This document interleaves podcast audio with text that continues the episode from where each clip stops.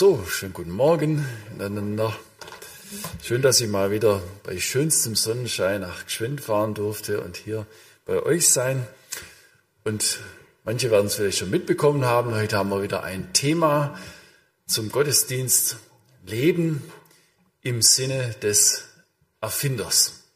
Leben im Sinne des Erfinders. Und der David Henninger, der jeweils für die Online-Ankündigung äh, das Thumbnail, das Bild macht, den habe ich so die Anregung gegeben, ah, du könntest vielleicht ein Getriebe abbilden, ne, mit den verschiedenen Zahnrädern, die man da sieht, die da ineinander greifen. Anschließend dachte ich, oh Backe, hoffentlich wird das nicht missverstanden. Und er will uns heute sagen, ja, ich kenne es ja vom Alltag, da komme ich mir auch nur vor wie so ein Rädchen im Getriebe. Ne? Du musst funktionieren, du musst deinen Platz einnehmen und das ist dann das Leben im Sinne des Erfinders. Also so ist es nicht gemeint, sondern mich fasziniert immer wieder so ein Blick in ein Getriebe, wenn ich das schon mal sehen kann. Ich bin ja nicht vom Fach, aber dann staune ich immer und mir ist es ein ungelüftetes Geheimnis, wie sowas funktioniert, vor allem wenn dann noch so ein Differential Aspekt mit hineinkommt, Differentialgetriebe und das, wenn man um die Kurve rumfährt, muss ja äh, in der Linkskurve fährt das linke Rad langsamer, macht weniger Umdrehungen als das rechte. Und das muss so ein Getriebe alles verarbeiten können. Also ist für mich nach wie vor ein ungelöstes Rätsel. Nun, vielleicht ist für den einen oder anderen das Leben im Sinne des Erfinders, unser menschliches Leben, nämlich wie Gott es sich gedacht hat, auch so ein Rätsel. Und ich hoffe, ich kann heute ein bisschen Licht ins Dunkel bringen mit dem, ähm, was die Bibel dazu sagt. Wie funktioniert dieses Leben? Wie ist es von unserem Schöpfer eigentlich gedacht? Wie kann das Leben gelingen? Und ich spreche natürlich auch von Christsein, denn in diesem Sinne meint Gott unser Leben. Nur so kann es funktionieren. Aber auch da mit, mit dieser Beschreibung oder ähm, ja, ist noch nicht, sind noch nicht alle Fragen geklärt. Wie ist dieses Leben zu verstehen? Nun, wir befinden uns ja jetzt nach Karfreitag und Ostern zwischen diesen erstgenannten Feiertagen und bevorstehend Himmelfahrt. Insofern kann man noch auf Karfreitag und Ostern zurückgreifen. Und ich habe das auch im Online-Ankündigungstext schon so hinten drauf hinweisen lassen. Darin sehe ich den Zugang zu diesem Thema, die Antwort eben auf die Frage Leben im Sinne des Erfinders. Wie ist das eigentlich gemeint? Ich möchte jetzt mit euch zusammen einen Text suchen, in dem im Neuen Testament auf das Sterben von Jesus Bezug genommen wird, auf seine Auferstehung und beides gleichsam erklärt wird. In einer kurzen Formulierung, können Sie ja schon mal verraten, so kurz ist sie dann doch nicht paulinisch, aber das ist ja ein großes Thema und das in einen Satz zu packen, ist schon ähm, eine Herausforderung. Ich weiß nicht, ob ihr so spontan seid, ob euch was einfällt. Das Sterben, der Tod von Jesus, seine Auferstehung und der Sinn des Ganzen, die Bedeutung des Ganzen für uns im Sinne Leben, im Sinne des Erfinders. Bitte? Du meinst wahrscheinlich 1. Korinther 15, wo die Auferstehung von Paulus argumentiert wird, auch anhand von Zeugen, ähm, könnte man, könnte man ähm, so sehen, den Text habe ich jetzt nicht im Blick gehabt, da geht es hauptsächlich um den Aspekt, dass Paulus sagt, ja, Jesus ist auferstanden und ihr Korinther, also manche Korinther behaupteten, ach, Auferstehung gibt es doch gar nicht, wie sollen das zugehen? Und äh, Paulus unternimmt da eine Beweisführung, unter anderem spricht er eben von den vielen Zeugen, die Jesus als Auferstandenen äh, gesehen und noch erlebt haben. Aber sonst noch Vorschläge?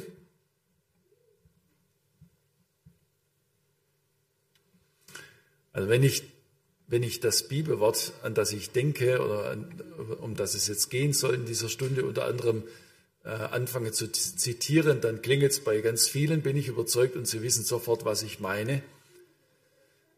Und er ist Jesus und er, Jesus, ist darum für alle gestorben.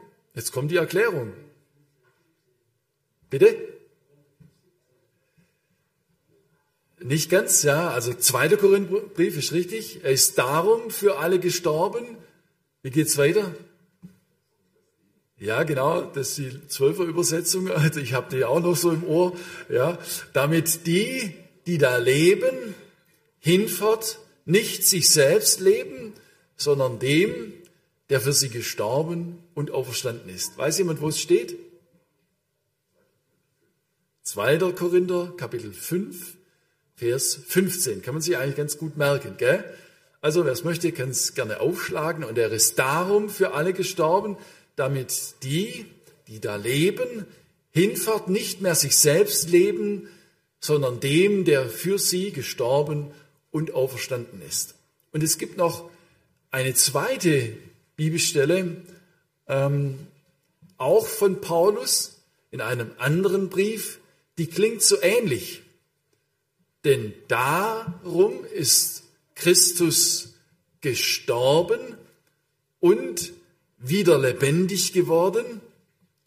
Geht's weiter? Dass er über Tote und Lebendige Herr sei. Weiß jemand, wo das steht?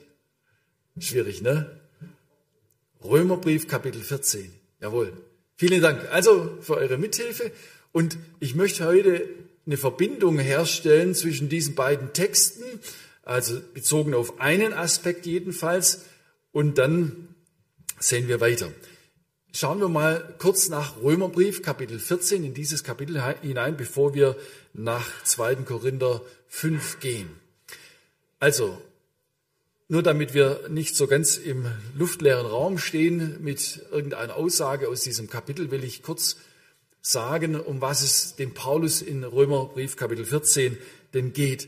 Äh, war damals diese schwierige Frage, Fleisch essen oder nicht essen, nicht so ähnlich kann man sich das vorstellen, wie das uns die letzten zwei Jahre beschäftigt hat.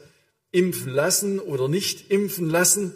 Die einen sagen furchtbar, auf gar keinen Fall. Die anderen sagen, wieso? Ist doch das naheliegendste, was man machen kann. Ähm, also vielleicht lässt sich nicht alles eins zu eins übertragen, aber was die Ängste betrifft, jedenfalls. Und hier war die Frage, darf man Fleisch essen, das auf dem Fleischmarkt angeboten wurde, damals in der Antike, oder kann man das nicht machen als Christ? Ja, warum soll das ein Problem sein? Ja, wir kaufen doch auch Fleisch beim Fleisch oder beim Metzger. Da machen wir uns nicht viel Gedanken drüber.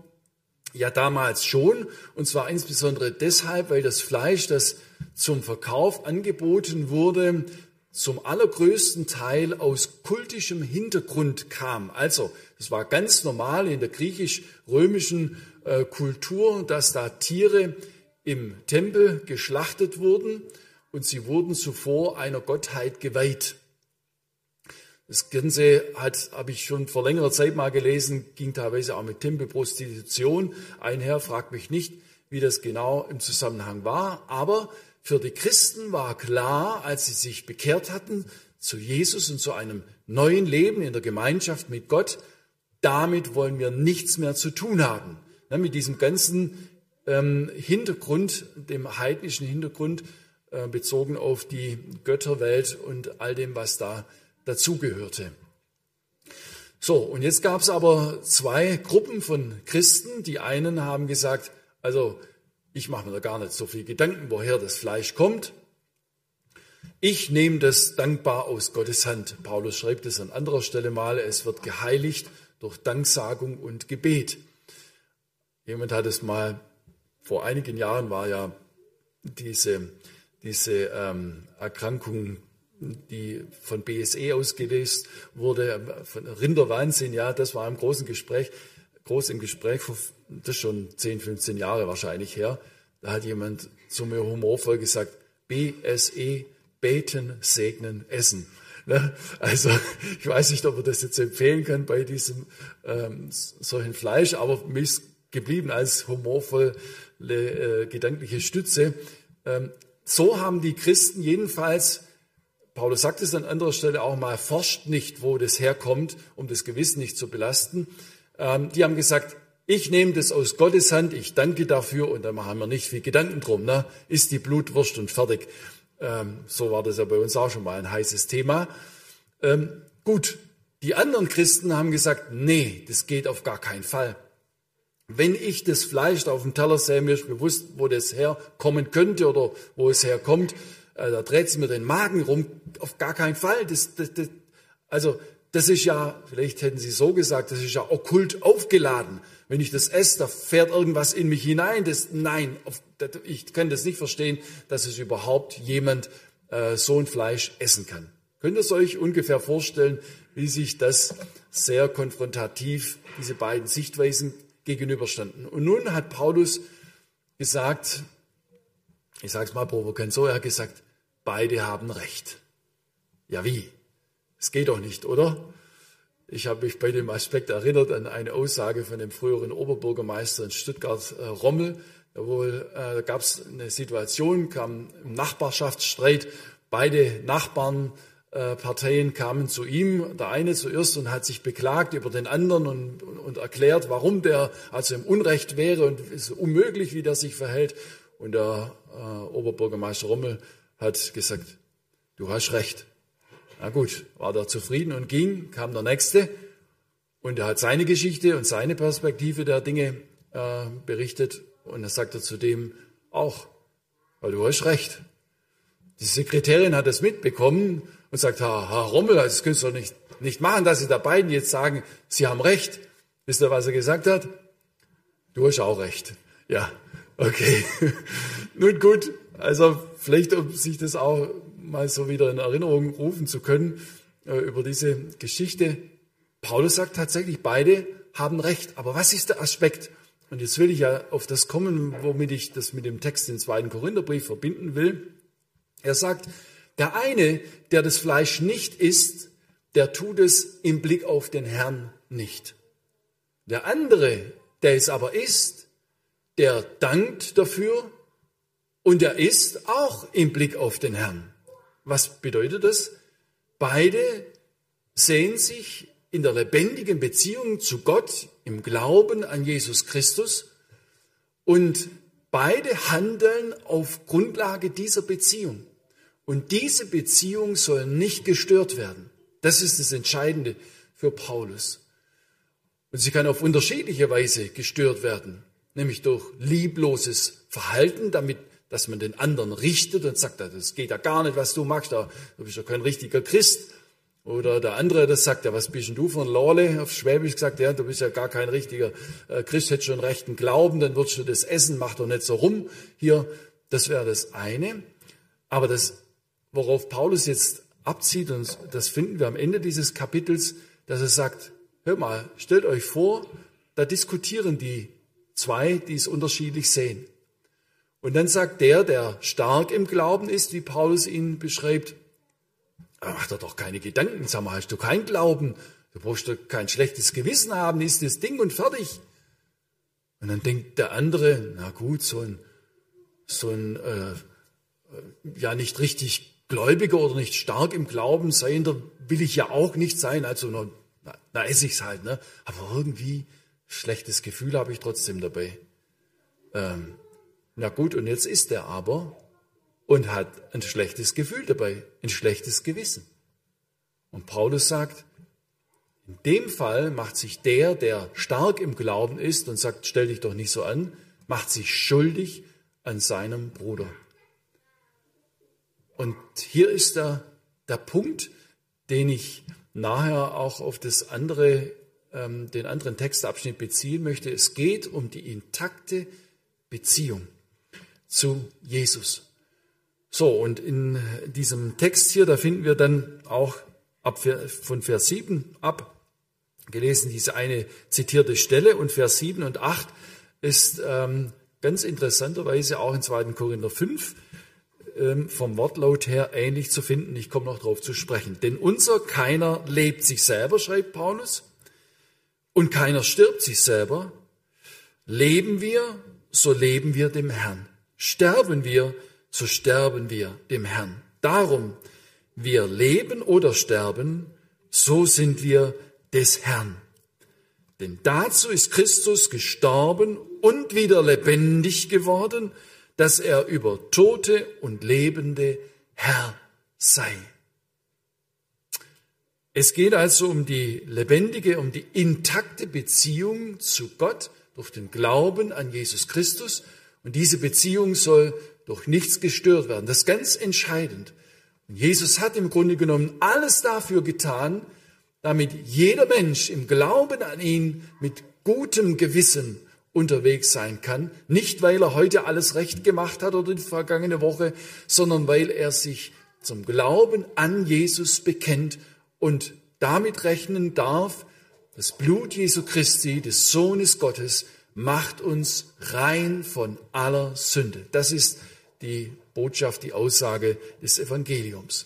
Nun, jetzt aber zu dem ähm, erst gesuchten Text im zweiten Korintherbrief, Kapitel 5, und wir kommen dann vereinzelt noch zurück auf diese andere Geschichte beziehungsweise diesen einen Abschnitt in Römer 14 zu sprechen. Zweiten Korintherbrief, Kapitel 5, und wir lesen von Vers 14 bis 21.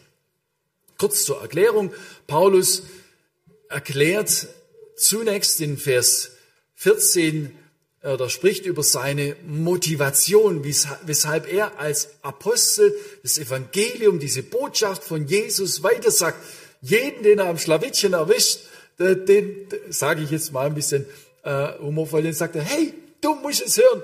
Ich habe eine ganz wichtige Botschaft für dich. Jesus ist auch für dich gestorben.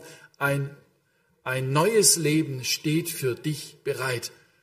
Da motiviert ihn die Liebe Gottes dazu. Ich komme nachher noch drauf zu sprechen, denn Paulus wurden von Korinther auch unlautere Motive unterstellt. Deshalb ähm, kommt er jetzt darauf zu sprechen. Und dann entfaltet er auch noch den Inhalt des Evangeliums, ähm, dieser Botschaft von Jesus in dem folgenden Abschnitt. Und damit verbunden erläutert er eben zusätzlich seine Motivation, weshalb er diese Botschaft weitersagt und sagt, das müssen wir doch weitersagen, das müssen wir den Menschen sagen.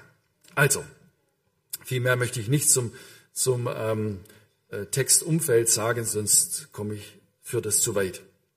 Denn die Liebe Christi, Vers 14, drängt uns, zumal wir überzeugt sind, dass wenn einer für alle gestorben ist, so sind sie alle gestorben.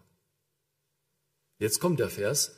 Und er ist darum für alle gestorben, damit die da leben, hinfort nicht sich selbst leben, sondern dem, der für sie gestorben und auferstanden ist. Darum, also weil das so ist, darum kennen wir von nun an niemanden mehr nach dem Fleisch, nach Menschenweise sozusagen. Und auch wenn wir Christus gekannt haben nach dem Fleisch, so kennen wir ihn doch jetzt so nicht mehr. Darum ist jemand in Christus, so ist er eine neue Kreatur. Das Alte ist vergangen, siehe, Neues ist geworden. Aber das alles von Gott, der uns mit sich selber versöhnt hat durch Christus. Es ist so wie wenn Paulus jetzt ja die Menschen unter das Kreuz führt. Die Zuhörer oder er beschreibt es den Korinthern hier, welchen, welcher Gedankengang ihn dabei beschäftigt. Das ist doch so zum Staunen, dass alles von Gott, was Gott unternommen hat in seiner Gnade und Güte. Aber das alles von Gott der uns mit sich selber versöhnt hat durch Christus und uns das Amt gegeben, das die Versöhnung predigt. Denn Gott war in Christus und versöhnte die Welt mit sich selber und rechnete ihnen ihre Sünden nicht zu und hat unter uns aufgerichtet das Wort von der Versöhnung. So sind wir nun, also Paulus, seine Mitarbeiter, aber jeder Christ eigentlich dazu aufgerufen, so sind wir nun Botschafter an Christi Stadt, den Gott ermahnt durch uns. So bitten wir nun an Christi Stadt, lasst euch versöhnen mit Gott. Denn er hat den, der von keiner Sünde wusste, für uns zur Sünde gemacht, damit wir in ihm die Gerechtigkeit würden, die vor Gott gilt. Oder anders, fast eigentlich zutreffender übersetzt an der Stelle, damit wir in ihm die Gerechtigkeit Gottes würden. Also, Vers 14. Paulus schreibt von seiner Motivation, denn die Liebe Christi drängt uns. Hier spricht er ein Thema an, das so wichtig ist und das zur Erfahrung von uns Christen gehören sollte. Von Gottes Liebe bewegt. Jemand hat es einmal so gesagt, Leben im Sinne des Erfinders, von Gott belebt und von Gott bewegt. Ja, von Gottes Liebe bewegt ist Paulus. Denn die Liebe Christi drängt uns bei der Evangelisation, aber im ganzen Leben soll das so sein. Und wir können an 1. Korinther 13 denken, wie Paulus da Dinge entfaltet, wo er sagt, Leute können beeindruckend reden, Reden halten und sie können Wunder vollbringen, sogar im Namen Jesu. Sie können dies und jenes prophetisch reden, Geheimnisse offenbaren. Aber wenn sie nicht von der Liebe Gottes dabei in Bewegung gesetzt sind, von der Liebe Gottes motiviert sind, er sagt es, und hätten der Liebe nicht, dann ist es nur leeres Klingbim und völlig unbedeutend aus Gottes Sicht. Aber er schreibt hier, er ist bewegt von der Liebe Gottes. Ich sage es ganz bewusst und mir ist es wichtig, ich habe drüber nachgedacht. Es ist hier nicht davon die Rede, dass Jesus, äh, dass Paulus sagt, ich tue aus, es aus Liebe zu Jesus. Auch das wäre möglich, diese Formulierung. Aber ich habe ein Stück weit ein Problem mit dieser Formulierung. Ich will es euch sagen, warum. Weil vielleicht geht es nicht allen so. Da bin ich jetzt zurückhaltend in der Bewertung. Aber man kann sagen, Mensch, Günther, aus Liebe zu Jesus kannst du doch das und jenes machen. Ne? Sagt er, ja doch, hast recht. Ich könnte aber sagen, also Günther, aus Liebe zu Jesus, bedenk doch, was er für dich getan hat. Könntest du da nicht auch ein bisschen mehr noch machen, weißt Ja. Und wäre das nicht angemessen? Aus Liebe zu Jesus, weißt da wird uns doch nichts zu viel, ne? Und wohin führt es? Bei mir hat es nie zu einer Motivation geführt, die gesund war, sondern irgendwie zu einer inneren Beklemmung, wo ich gedacht habe, ja, es ist eigentlich immer noch zu wenig. Es ist nicht angemessen, es ist noch zu wenig. Du könntest wirklich viel mehr machen. Und wohin führt es? Eben zu Beklemmung und Blockade und es bringt unser Leben nicht gesund in Bewegung. Paulus schreibt von etwas anderem. Er spricht nicht von Leistung für den Herrn oder Rückleistung, wo Jesus so viel für uns getan hat, dass wir doch jetzt endlich auch was für ihn tun sollen. Sonst passiert ja nichts in dieser Welt. Nein, es geht um das Bewegtsein von seiner Liebe. Er in Gang in uns, von Liebe erfasst. Ich habe nach einem Bild gesucht. Vielleicht hängt es auch ein Stück weit, aber ich erinnere mich eben zurück. Hier hat es auch kleine Kinder im Saal.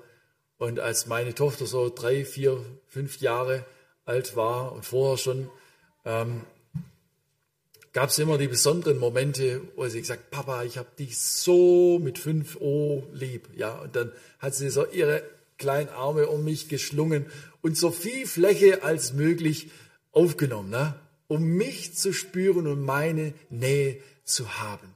Das ist was Schönes für Kinder. Ich erinnere mich auch noch ein bisschen zurück. Meine Mama hat immer gesagt, das ist mein Schmusepeter. Ja, eigentlich mein Bruder heißt Peter, ich heiße ja Tobias, aber er hat immer gesagt, das ist mein Schmusepeter. Ich habe das gebraucht und das tut so gut. Aber das, auch wenn das jetzt ein bisschen oberflächlich oder romantisch oder zu gefühlsbetont äh, klingt für den einen oder anderen, das meine ich, kommt dem am nächsten, was die Bibel mit Leben im Glauben beschreibt.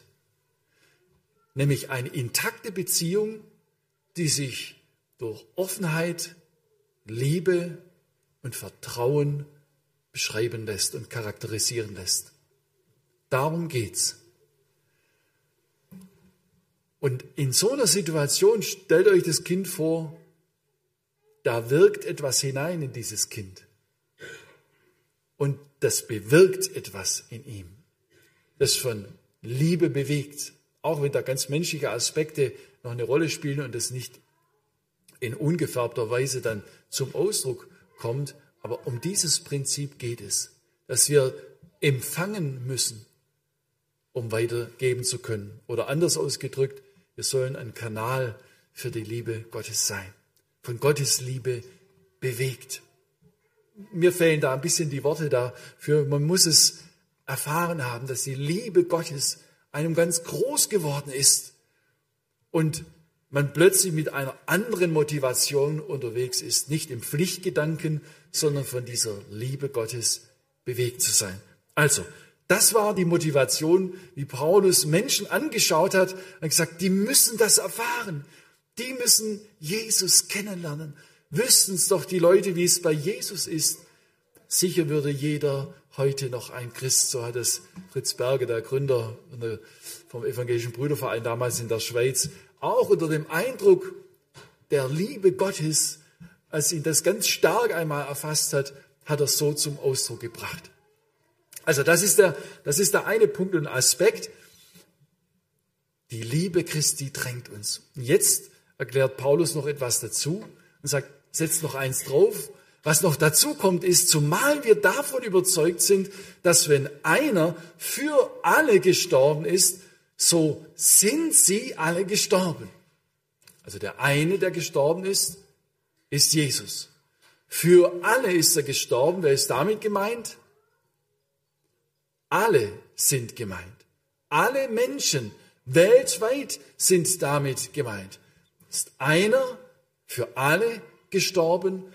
So sind sie alle gestorben, erklärt Paulus. Aber wie kann das sein?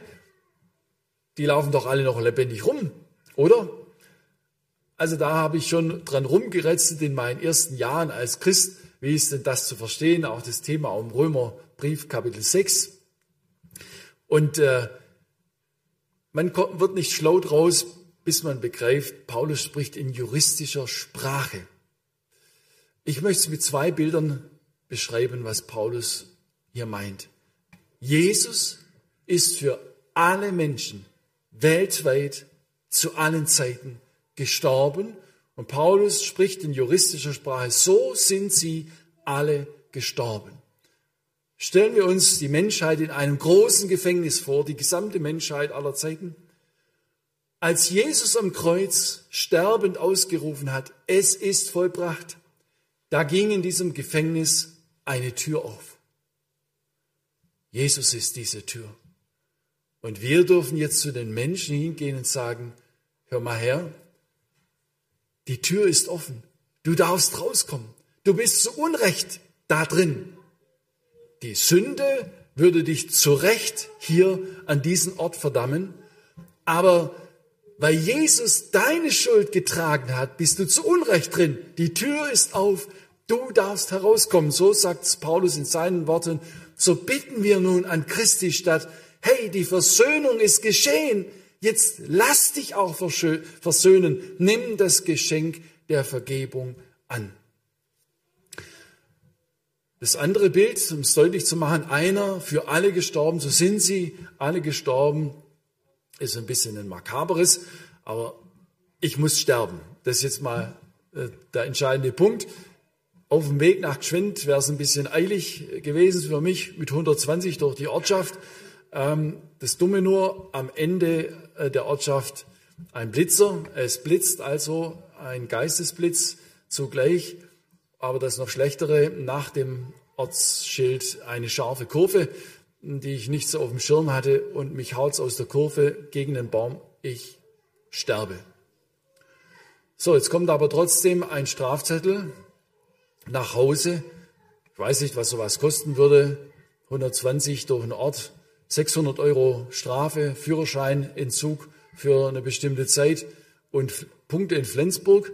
Frage, wer bezahlt die Rechnung, die 600 Euro? Wer muss die bezahlen? Bitte? Erlassen? Wie seht ihr das?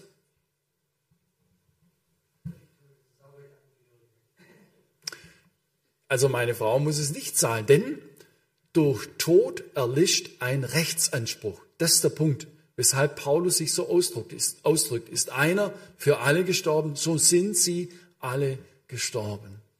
Ja? Und eigentlich, das ist jetzt im Textzusammenhang wird das deutlich, ist das die Grundlage dafür, damit ein neues Leben beginnen kann. Denn der Mensch ist von Natur aus rechtsmäßig in Trennung von Gott. Seine Schuld trennt ihn im juristischen Sinne mit Fug und Recht von Gott. Er hat keinen Zugang zur Gemeinschaft mit ihm. Nun aber hat Jesus unsere Rechnung bezahlt, unsere Schuld bezahlt und so sind wir frei für ein neues Leben. Ja, und so heißt es hier, und er ist darum für alle gestorben, damit die da leben, hinfort nicht sich selbst leben, sondern dem, der für sie gestorben und auferstanden ist. Jetzt wird's spannend. Was bedeutet das, ihm zu leben? Also ich spreche mit jemandem und lade ihn ein, zu Jesus, dass er sein Leben Jesus anvertraut, sagt, hey, die Tür ist offen, deine Schuld ist bezahlt, du bist befreit, um in einer neuen Existenz zu leben. Und diese Existenz bedeutet, für ihn zu leben. Ja, was bedeutet das jetzt? Auf dass die so da leben, hinfort nicht mehr sich selbst leben, sondern dem, der für sie gestorben und auferstanden ist. Leben im Sinne des Erfinders. Ist da jetzt doch der Leistungsgedanke drin? Ihm zu leben. Ich habe das in meiner Geschichte ähm, irgendwie ein bisschen so aufgefasst, eine Zeit lang, wenn ältere Geschwister gesagt haben oder erzählt haben, wie sie zum Glauben an Jesus kamen, dann haben sie das manchmal so in ihrem Umfeld, im persönlichen Umfeld äh, im Bekenntnis zum Ausdruck gebracht und haben auf Schwäbisch gesagt, also ich will Gott leben. Na? Ich will Gott leben. Hast du es auch noch in Erinnerung, dass er diesen Wort laut? Jetzt gehst du mal auf die Straße und sagst es jemandem, also ich will Gott leben. Sagt er, wie bitte? Was willst du? Ich will Gott leben. Also erstmal nicht verständlich in der allgemeinen, äh, allgemeinen Sprache auf der Straße. Was bedeutet es, ihm zu leben? Ich hatte da so ein bisschen den Eindruck, ja, jetzt muss ich mich aber ins Zeug legen, ihm zu leben, für ihn leben. Und das bedeutet Leistung, es ihm recht machen und äh, mich bemühen, jetzt ein anderes Leben zu leben. Irgendwo so, das lag ein bisschen äh, für mich in der Luft drin. Aber nein, deshalb habe ich eben diesen Text aus Römer 14 auch vorhin zitiert, da haben wir es gelesen. Leben wir, so leben wir dem Herrn. Sterben wir, so sterben wir dem Herrn. Also wir leben oder wir sterben, so sind wir des Herrn. Es geht um eine Zuordnung bei dieser Beschreibung, dem Herrn zu leben. Auch im Römerbrief Kapitel 6, wo Paulus eben das neue Leben auch beschreibt, sagt Römer 6, Vers 11, jetzt rechnet damit, dass ihr der Sünde, das heißt also diesem Lebensprinzip, diesem Existenzprinzip in Trennung von Gott, dass ihr dem abgestorben seid. Haltet dafür, dass ihr der Sünde abgestorben seid und lebet Gott in Christus Jesus. Also ganz ähnliche Formulierung. Es bedeutet nicht leisten für ihn, sondern leben mit ihm. Ich möchte so sagen, diese Finger leben meiner Hand. Sie leben mir. Oder das Bild, das Jesus selbst gegeben hat und wo ich den Eindruck habe, dass Paulus mit seiner Formulierung, die er oft gebraucht, nämlich in Christus, dass wir in Christus sind, äh, darauf Bezug genommen hat, Weinstock und die Reben. Die Rebe lebt dem Weinstock. Nicht? Du musst nicht vor die Rebe hinstehen und sagen, jetzt gib mal ein bisschen Gas, Frucht, das ist deine Aufgabe, los. Und die dann, oh, ich versuch's ja. Und wenn ich das so ausdrücke, dann steckt eine große Tragik dahinter. Wenn ich schon gehört habe im seelsorgerlichen Gespräch, wenn Leute mir es sonst irgendwie zum Ausdruck gebracht haben, ich habe das versucht mit dem Christsein, bei mir funktioniert das nicht. Das ist mir zu schwer. Das, über, das klappt bei mir nicht. Da haben sie auf sich geguckt. Missverstanden. Nicht leben im Sinne des Erfinders, sondern menschlich gedacht. Nein, nicht leisten für ihn, sondern leben mit ihm. Nicht konkurrieren mit Christus, hat es ein Bibellehrer einmal gesagt, sondern partizipieren an ihm. Partizipieren. Nicht konkurrieren, also sagen, Jesus, du bist das große Vorbild, ich versuche es dir nachzumachen, gut, niemand ist perfekt, ich versuche es halt so gut ich es kann und streng mich an. Da hängt mir die Zunge zwar raus, aber naja, ich habe es wenigstens versucht. Nein, Jesus hat nicht nur ein vorbildliches Leben gelebt, will Paulus sagen, sondern Jesus ist das Leben in Person. Wir müssen ihn nicht nachmachen, sondern in Beziehung mit ihm leben, im Glauben an ihn. Und das heißt, als einer, der nicht kann, als einer, der sich seiner Schwachheit und Unfähigkeit bewusst ist, sich an den zu hängen, an dem festzumachen, der kann. Das meint an Jesus zu glauben. Du kannst dir deine Schuld nicht vergeben, deshalb glaubst du an Jesus. Und du kannst das christliche Leben nicht leben, deshalb glaubst du an Jesus, weil er das Leben ist. Auf das die, so da leben, hinfort nicht sich selbst leben, also nicht auf sich selbst geworfen sein müssen, sondern dem Leben, der für sie gestorben und auferstanden ist. Und jetzt geht der Text sinngemäß auch weiter und sagt, darum kennen wir niemanden mehr nach dem Fleisch, schreibt Paulus. Wir kennen keinen, wir schauen Menschen nicht mehr an und sagen, naja, aus dem könnte ein guter Christ werden und der, buh, der hat so eine schwierige Vergangenheit.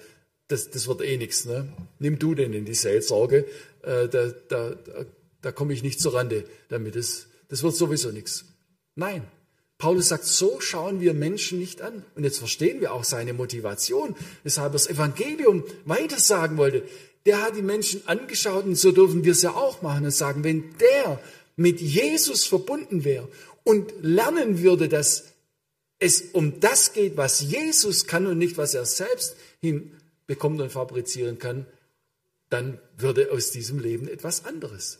Dann würde dieses Leben verändert, heilvoll verändert im Sinne Gottes. Wir kennen niemanden mehr nach dem Fleisch. Paulus sagt, auch wenn wir Christus nach dem Fleisch gekannt haben, also so wie die Jünger mit ihm unterwegs waren, auf Jesus geschaut haben als das große Vorbild, so schauen wir Jesus nicht mehr an. Eben, er ist nicht nur das Vorbild, er ist das Leben in Person.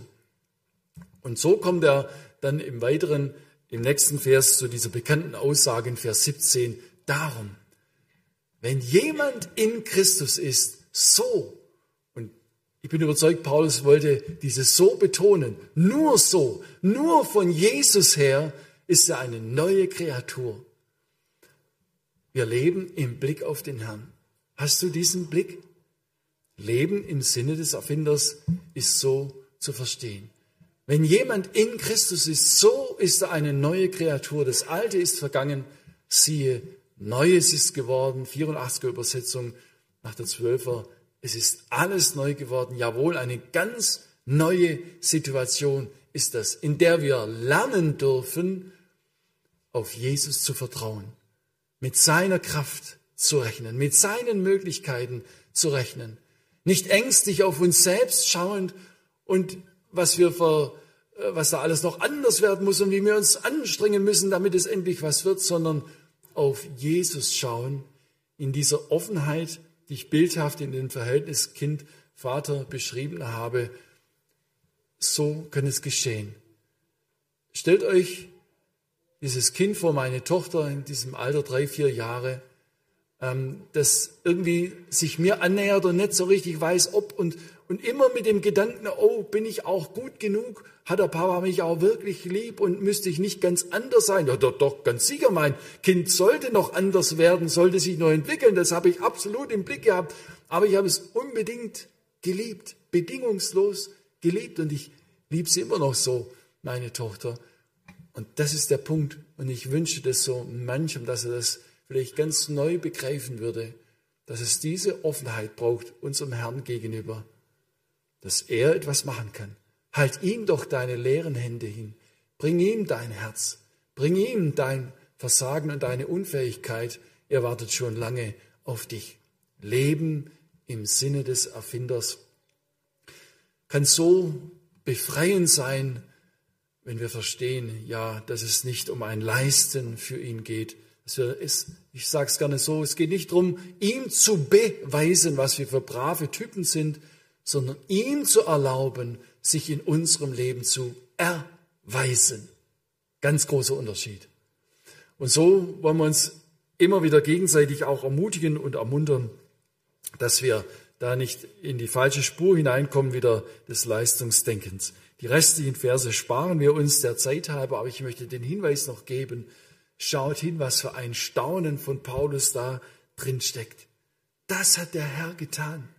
Das steht für uns bereit. Und das dürfen wir jetzt anderen Menschen auch weitersagen. Leben im Sinne des Erfinders. Jawohl, es ist richtig, wenn wir sagen, ohne Jesus geht dein Leben kaputt. Und es führt in die Dunkelheit.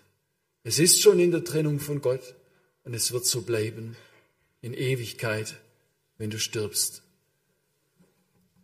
Aber das ist nicht das Ende der Botschaft. Die frohe Botschaft ist, dass Gott das nicht will für dich und dass er dich einlädt und sagt, lass dich versöhnen mit Gott. Er hat doch den, der von keiner Sünde wusste, Jesus, für uns zur Sünde gemacht, damit wir in ihm, dem Auferstandenen, in Verbindung mit ihm neu sein, die Gerechtigkeit Gottes sein sollten.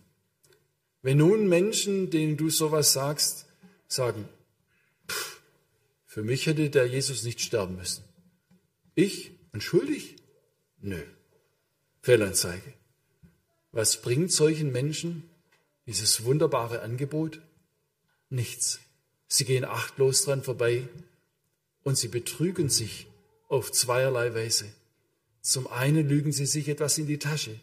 Im ersten Johannesbrief, da heißt es, wenn wir sagen, wir haben keine Sünde, betrügen wir uns selbst und die Wahrheit ist nicht in uns.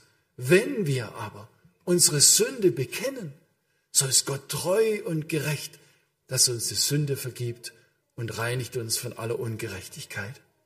Wenn du es erleben darfst, dass du so im Gespräch mit einem Menschen erlebst, wie der sagt, hey, stimmt es? Hat es Jesus dann auch für mich getan? Für meine Lebensschuld? Und, und, und, und, und wie wird jetzt das so, dass ich das wirklich dann auch habe? Dann darfst du schon ein inneres Halleluja singen, das auch laut sagen und sagen, hey, hier hat Gott einem Menschen, hat der Heilige Geist einem Menschen die Augen geöffnet für Jesus am Kreuz, was er dort getan hat. Und dann darfst du ihm sagen, so schön, rufe seinen Namen an. Sag es Jesus, dass du ihm gehören möchtest. Er wird dich nicht abweisen. Wir haben es schwarz auf weiß, wir können in der Bibel noch nachschauen so dürfen auch wir Botschafter der Versöhnung sein. Vielleicht haben die Gedanken heute ein bisschen dazu geholfen, aber ich wünsche vor allem, dass wir auch von der Liebe Gottes motiviert sind, so mit Menschen ins Gespräch zu kommen, damit sie das kennenlernen. Leben im Sinne Gottes, im Sinne unseres Schöpfers, im Sinne des Erfinders. Amen. Wollen wir noch beten? Lieber Herr Jesus Christus, wir wollen dir ganz herzlich Danke sagen dass dieses Angebot immer noch steht und dass du alles getan hast am Kreuz und in deiner Auferstehung, dass ein neues Leben für uns bereitsteht, damit du selbst der Handelnde und Wirkende sein kannst und du willst es auch heute sein und tun. Dafür danken wir von ganzem Herzen. Herr, was für eine Liebe, Was für eine Treue. Danke, dass du auch uns, auch uns Christen mit unserem Versagen nicht einfach wegwirfst, sondern uns deinen Heiligen Geist gegeben hast, dass wir es nicht aushalten in diesem Zustand und wieder zu dir gehen, Vergebung in Anspruch nehmen und wieder gereinigt mit gutem Gewissen und der Freude und Liebe, die du schenkst, unterwegs zu sein. Herzlichen Dank. Und jetzt weißt du auch, ob Menschen heute zugehört haben, die dich noch nicht kennen, nicht angenommen haben. Herr, ich bete, dass du ihnen Mut schenkst, sich dir zu öffnen und mit diesem Gespanntsein, was du dann tun wirst. Du kannst ja so viel mehr, als wir uns überhaupt vorstellen können. Vielen Dank dafür. Bewahre uns dein Wort im Herzen und wirke du weiter an uns. Amen. Ja, wenn es noch einen Bedarf, ein Gespräch gibt, bin gerne bereit und habe Zeit, nehme mir Zeit dafür. Herzliche Einladung zum helfenden Gespräch. Ansonsten wünsche ich allen noch einen gesegneten Sonntag. Im Online-Publikum sage ich Adieu und ein herzliches Gott befohlen und wir singen bestimmt jetzt noch ein Lied.